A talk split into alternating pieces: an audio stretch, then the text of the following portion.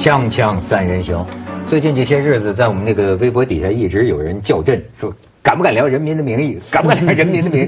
哎呀，我觉得好可笑。就是他敢拍，人家敢播，我有什么不敢聊的呢？而且几十家的官方传媒都在赞扬，这根本是一个主旋律了嘛。所以我昨天晚上一气儿，哎。还真好看，一气儿看了九集，直到今天做节目之前，我还第十集我还看了半集过来。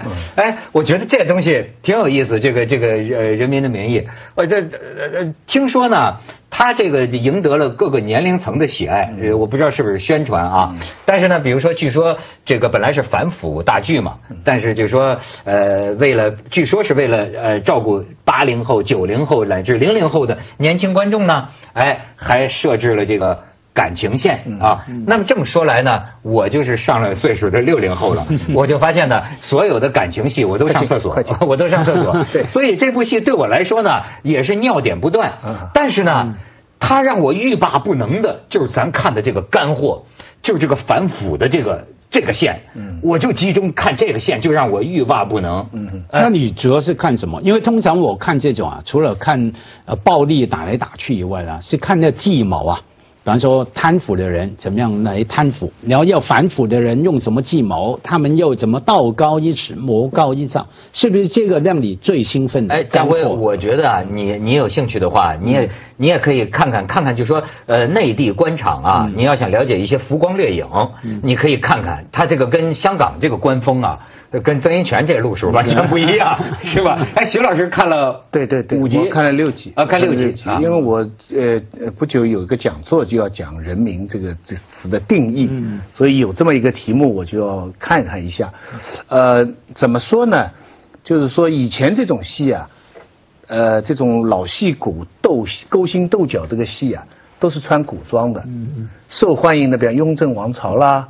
或者北平无战事啦，琅琊榜，哎，琅琊榜啦，就是你看那些戏啊，都是中老年的那些男人哈，在一点很微妙之间的谈笑当中充满了斗争。这次为什么大家喜欢呢？就是因为现实。这次他们穿现在的衣服了，所以大家觉得啊，尺度大，很过瘾。呃，我自己觉得呢，就是呃两个，第一 第一个是什么呢？第一个，他的确题材上是有突破的。比方说最简单的，你要是关心大陆的情况，他写群体事件，啊，这个这个警察民众冲突，各方经济利益这种事件啊，我们知道真的发生了都不让报道，何况还给你演戏呢？啊，戏是要团结人民、教育人民的，这个本身他敢写敢播。我们都会觉得，哎，不错，这是一个工人阶级，哎，点火了，哎，工人阶级点火，名字还叫文革，对不对？那个演员的名，那个人物的名字了，那当然不会有。第二个有意思的什么地方呢？你知道，我小时候看过一个电影叫《决裂》，我不知道你看过没有？对对对对，《决裂》你看过啊？是很有名。那个呢是讲打倒走资派的，就是打倒邓小平这一派的。从《决裂》到了改革开放的时候呢？蒋子龙他们叫《曹厂长上任记》，出现了一种叫改革文学。改革文学是那个时候的主旋律，到现在的反腐剧，所有这些戏啊，它的主题不一样哈，但它都有一个共同点，它都描写党内两条路线斗争，它都有，而且它的描写呢都有一个规律，很有意思。它里边的人物啊，你去按他的职位高低排哈。叫一三五七九是好的，二四六八是坏的。好，哎，你你每一部戏你去拍，它每一个层级别哈，比方说生产队有一个好一个坏，大队一个好一个坏，公社一个好一个，县里一个好。当然最高的呢，最高的那个总是好的，但是第二个就是坏的。现实当中都是这样，斗争都是这样。这种拍的已经成模式了，没新奇感了。但这部戏好在。你一时半会分不出谁是 一三五二四六，他终于有了一点啊人的这个灰色性，哎，嗯，他呢，呃，怎么来说呢？他至少在我现在看的初初步阶段哈，他是用侦探剧的形式，而且对人物的不那么脸谱化，对，对这个主要人物，我知道其中有几个将来要变坏的，或者会揭露出来坏的，但是一时半会你分不清楚。那么这些中年男人的斗戏呢？就非常有意思。尤其是我们在这里边都曾经 在这水里边都躺过的人，你就看。那你有没有看到不真实的地方？因为我听徐老师这样讲哈，也一般好莱坞啊哈，那个最经典的教你怎么写剧本、写故事，基本上都是这样哈。不然的话，你一定是脸呃面脸脸谱化哈，公式化嘛，一定暧昧转变哈。那所以呃也明白，因为他写当代嘛。我刚问你说是不是喜欢看他们勾心斗角？我们看以前古装剧很过瘾啊，当代很现实。也是也是那我好奇，我还没看，不有没有看出不真实的地方？呃，当然有。我跟你说，啊就是这个呃，已经很不错了。就是我我倒是感觉是这样，就是说啊，你就可见，过去老讲说中国的电影电视剧怎么就拍不过人家外国呢？你就可见呢，我看了这个的最深的一个感觉啊，就是说啊，面对当今中国这样沸腾的生活，对吧？只要允许拉开真实的一角，我跟你说啊，这个作品就能震动天下。对，你这这个，因为我们人同此心，老百姓都知道，对，真实。那比今天电视上演的，那都是天天我们耳闻目睹的事情。而且我觉得就是，你看今天什么玄幻剧啊、偶像剧啊，呃呃，错误的让我们一度导向，让我们以为现在的观众就爱看这些个婆婆妈妈，对对或者什么小鲜肉。对对对我跟你说不是啊，这就像是我们媒体，我有时候我也这这这说说冤枉，不是我们爱男盗女娼，不是我们只爱八卦明星的什么离不离婚。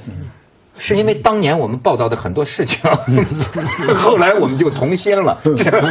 就是你你你知道，这就是只要就是说领导上政策上允许拉开现实的一角，揭开一点，还不我还不敢说它是多高的真实，拉开真实的一角，你知道这个里面的戏剧性啊，这个这个这个这个这个大戏，过去咱们讲，我说这叫现实主义。基本上就现实主义的魅力，你看就出来了，而且就是说这个呃，我我我觉得都接近批判现实主义了。过去你看，我们曾经谈过一个问题，就是说为什么这个纸牌屋啊，我们看着像电影，看着叫大片儿，它大什么？它又没有坦克、飞机、大炮，又不爆炸，又是几个人，为什么这个给我们一个大片儿？哎，只是总统。这级别高，所以听说这次啊，他他也是就是副国级，这算是最高检呃推出的片子。听说这个里边有的领导思想还挺开放的，说一开始的这个反腐的级别，这个剧本里边没这么高。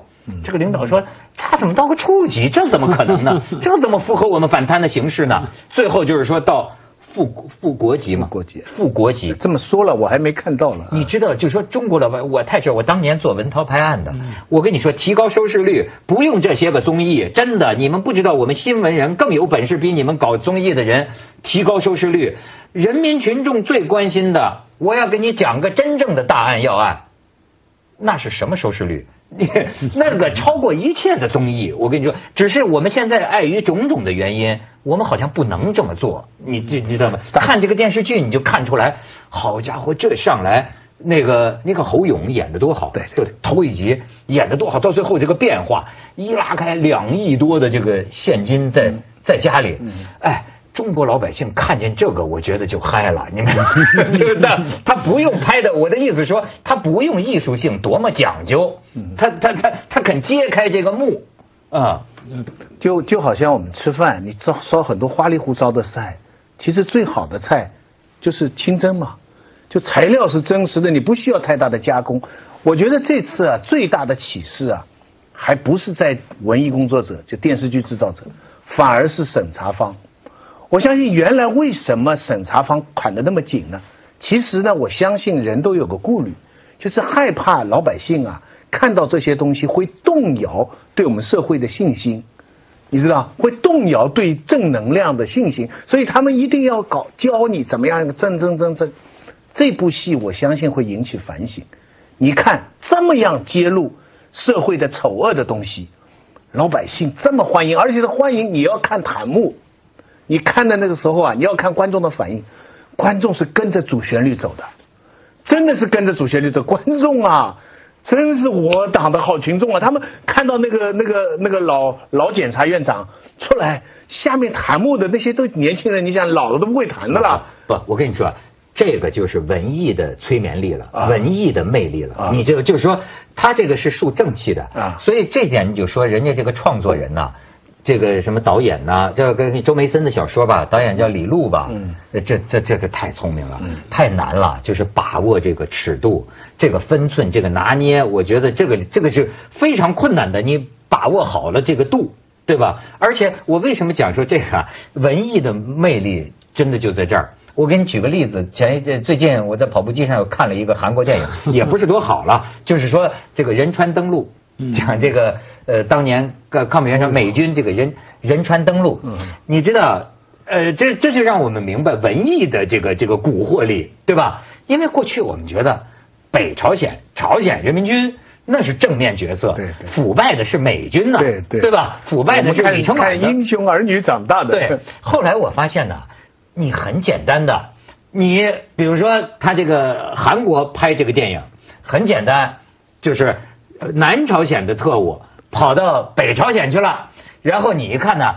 北朝鲜也喝起花酒了，一般来说，一喝花酒，对吧？有几个穿着旗袍的女的啊，然后骂几句脏话，哎，这是朝鲜人民军的。这些，我跟你说，你任何人看这个电影，你就觉得最坏的就是这朝鲜人民军的。他这是一个，你明白这电影的人设，就是他这没有他，你不要说什么牵呃牵牵出什么现实的一角哈，光是给你一点想象的空间，已经可以引爆很多很多，你觉得看得很过瘾。可是你刚说那个弹幕那边，假如不配合主旋律，出得来吗？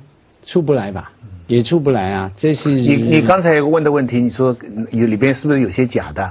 那我告诉你，那里一些正面人物就比较假，陆毅是头号假。锵锵三人行，广告之后见。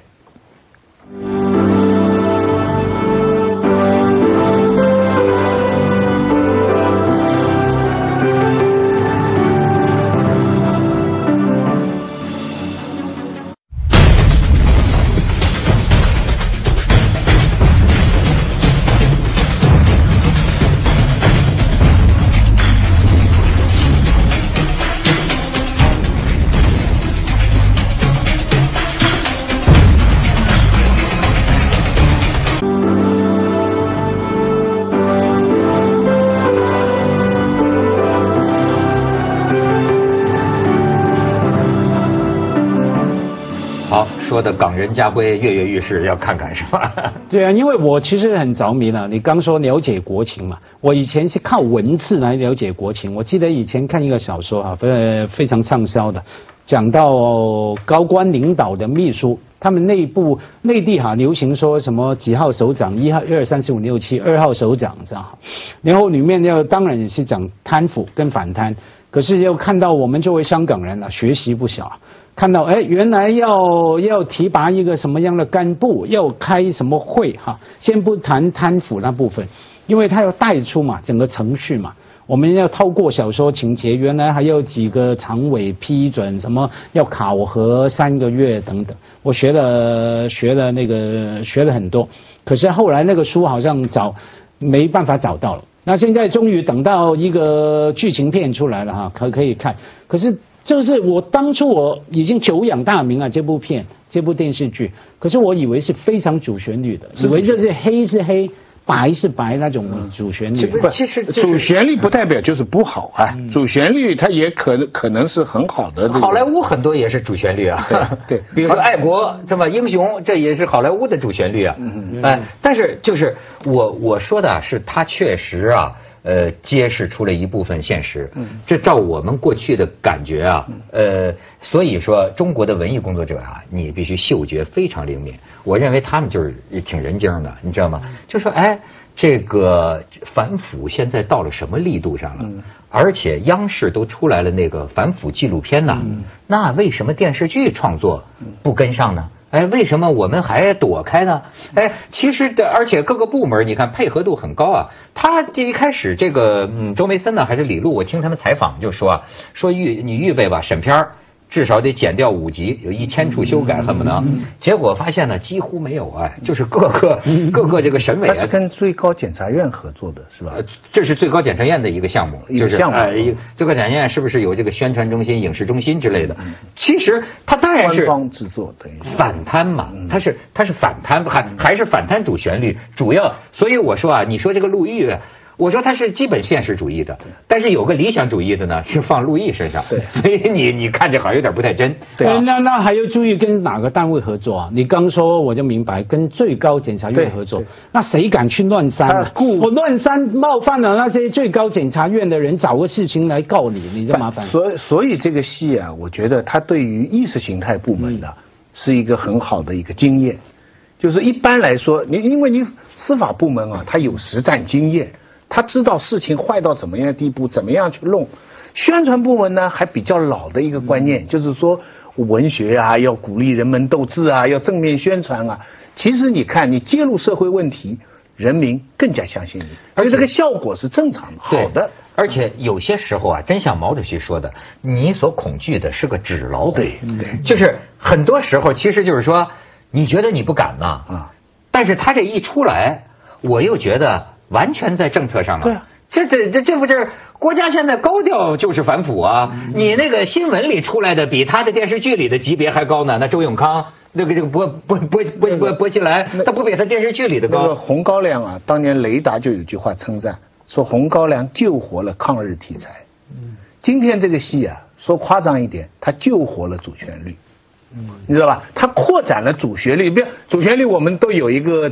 一个一个惯常的行为，认为他是怎么怎么怎么宣传的，他这个就是主旋律，但是他可以这样，但是也有点小，我我我挑点小毛病啊，我挑点小毛病，我在这个看到有这么一篇东西啊，是环球网发的，他说这个人民的名义啊，这个呃很受大家欢迎啊，呃但是呢就有一个批评，这个批评呢是恶意批评，结果呢他说这个批评呢被人家找到了。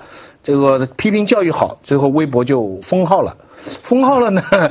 最后是这样说的啊，我读他原文，在这里，《人民的名义》剧组再次郑重警告一切不法分子，《人民的名义》不仅是广大人民群众极其喜欢的一部十分难得的现实题材反腐剧，说的很对，也是多家机关单位、影视机构共同完成的一项重大政治任务，也可以。广大人民群众和有关制片方绝不允许被恶意抹黑诋毁。我们将利用一切合法手段，全面启动预警机制，检查那些利用水军诋毁我党反腐成果、诽谤反腐剧《人民名义》的一切违法破坏行动，用法律维护自身权益。这是这是一个正常的文章。我我的问题只是，呃，不能诋毁我党反腐成就，对，这不等于不能批评。这个电视剧对不对？啊，当然了，正常的文艺批评，那那那 是，这就是，我觉得这个宣传啊，在我看来哈，我非常喜欢这部戏，但我觉得还是缺了一点自信。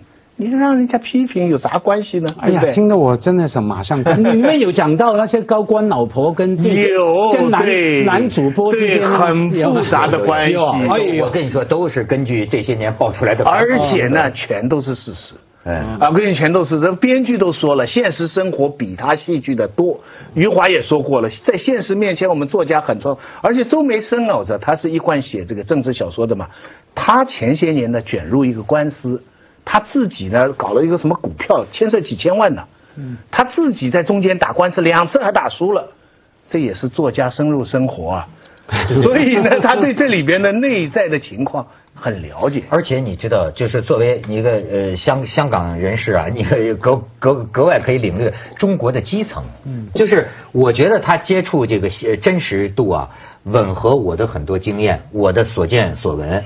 比如说这种拆迁工厂，工人们就对垒啊，工人们的股权被资本家和这个官商勾结，剥夺了工人的这个股权，然后最后这个。对垒拆迁酿成这种恶性事故，同时就是直播到全世界，就这种，你你知道我我看这个的时候，我觉得很有意思，就是说，就是说中国的很多地方啊，下边啊，它不仅是残酷的，而且是野蛮的，就是那种野蛮程度啊，不是你能够想象的。我举一个例子就很有意思，你比如说北京，要不说现在需要迁一部分到雄安嘛，嗯，北京真的是中心呐。所谓今天中国如果存在上流社会的话，这个上流社会在北京。嗯，但这个在这个所谓的这个上流里边啊，你会发现全中国的老板都在这儿。嗯，他们互相交接纳，各官商勾结这种交际圈。然后呢，你在这个交际圈里，你见到的这个老板啊，我跟你说，你想不到。他在他底下，他他回到他家乡，他在他工厂里啊，是另一副面孔。这个非常有意思，就是他在北京的这个圈子里，你看着那真是温文尔雅，对吧？这这个甚这甚至是这个和蔼可亲，甚至是这个非常的呃慈善善良的这么一个老实人，对吧？哎，因为他混在北京这个圈子里，可是呢，有的时候交往深了，他跟我说出点事情来，能把我吓着。他说。我刚从我捍卫我那个厂回来，他说：“你知道我在我们省里，他说我那块地啊，法院判了要归还我，那个单位站着，他说你知道吗？十年没有人强制执行，这就是剧情啊！十年不给我，法院判了这个地要还给我的，被被别人抢走了。”就没有人执行啊？那警察是干嘛？甚至他找我，他说你认识不认识什么？所以我就知道很多很多媒体的呃，现在找我找我啊，说你认识什么媒体或者能够发内参，就说我这个事情板上钉钉的。我碰见事儿太多了，包括就说你像在说在在在底下把工人组织起来，嗯，这个老板他 他给我描描述着，挎着军刀，挎着夹子军刀，戴着望远镜站在楼顶上。对面是黑社会，厂门口垒起沙包。我说你怎么不报警啊？他说报警就跟这个电视剧里的一样，警察不管这个。对，因为警察怕经济纠纷，他们有有或者怕酿起社会骚乱事件呢。警察一般不管，一般不管呢。民间就是这样打呀，在厂门口对峙。所以说我有时候完全想不到，我在北京遇到的这么一个和蔼可亲的这么一个老板，他在他下面的这个企业里，每天在进行着这样的。然后这个厂的老板，对不起，我们去下广告，锵锵三人行广告直播间。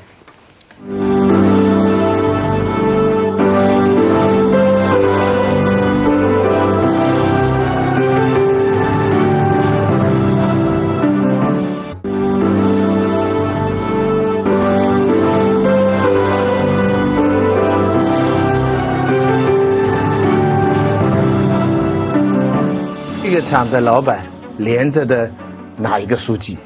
那个公司的 后面又跟着另外一个书记，所以那个警方根本不知道听谁的。你知道我看哪一段最打动我？看到最好，你记得吧？有两个老人，一个省委的一个什么书记高书记，跟一个老的检察长，在花园里捡捡那个盆栽。哇，这段真精彩！我亲身有过这样的机会。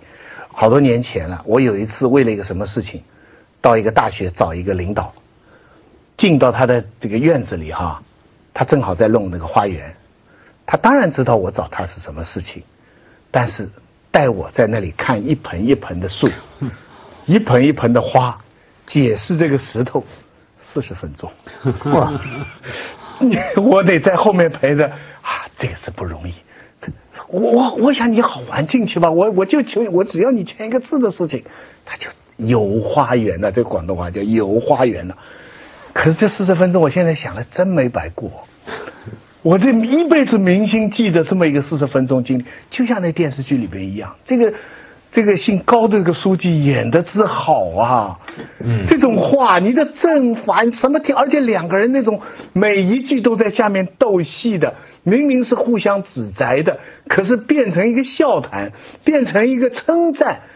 还在剪一棵树，剪一棵草。那我我我我听了越听越想看，可是也心中有些悲哀。嗯，因为听起来这些对白这些勾心斗角等等啊，甚至你说你的老师那种啊，让我想到说，不是我的老师，我的领导。啊，领导，OK。你的老师高高书记是你的老师吗？那可担待不起啊。让我想到什么？历史永远在重演呢。现在这个事情是当下当代哈。好像看前一阵子非常流行的讲到民国年代的，也讲到民国的官场啊，哈。三十年代、四十年代的，哎，好像都是这样子啊，总有这个背后有这个那个有那个。然后看另外一类的，曾经也红红的电视剧，比方说改编自张恨水的一些什么《金粉世家》的，也是这样，几乎是这样。再来走上共和，再来清朝、明朝、宋朝。你讲的特别好。你像这个吴晓波写过这个书，他就研究中国历史上的官商关系，跟我今天见到的某些老板一样的。这些老板呢，挣钱就是说啊。跟体制内的就是这种官商的这种企业，他他们的体会就是无异于与虎谋皮。他们就说什么？他说这个官呢，中国这个官呢，他骨子里头不拿我们当人的，就就是说钱拿钱，你出钱，你出钱，他骨。但是我要做大，我就必须得给他勾结。有些时候，这个民营企业家成了某些贪官的白手套，是帮他。办事儿的，所以为什么容易有这个黑恶势力啊，或者是什么？你看，从这个你看吴晓波书里也就写嘛，你从清朝的时候开始，就是啊，满清这个我要利用你们这个民营资本，民营，但是我通过国家的权利，我给你一些垄断，但是你挣了钱呢，你挣了钱，你得给我办事儿，你要不好使唤，我说句话就整死你，那这个情况。这其实一直过渡到民国，一直到今天，中国的社会，这电视剧里就揭示某某某些地方啊，说你民营企业家，你他们那天就讲，就是说这个这些民营企业家谁也别牛叉，刨出你的底儿来，你牛什么叉啊？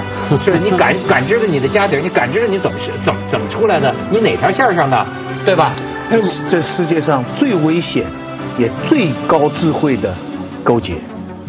合作关系，哎，我还是还是想多听你说那个老板有没有谈到去海天盛宴的，没有讲。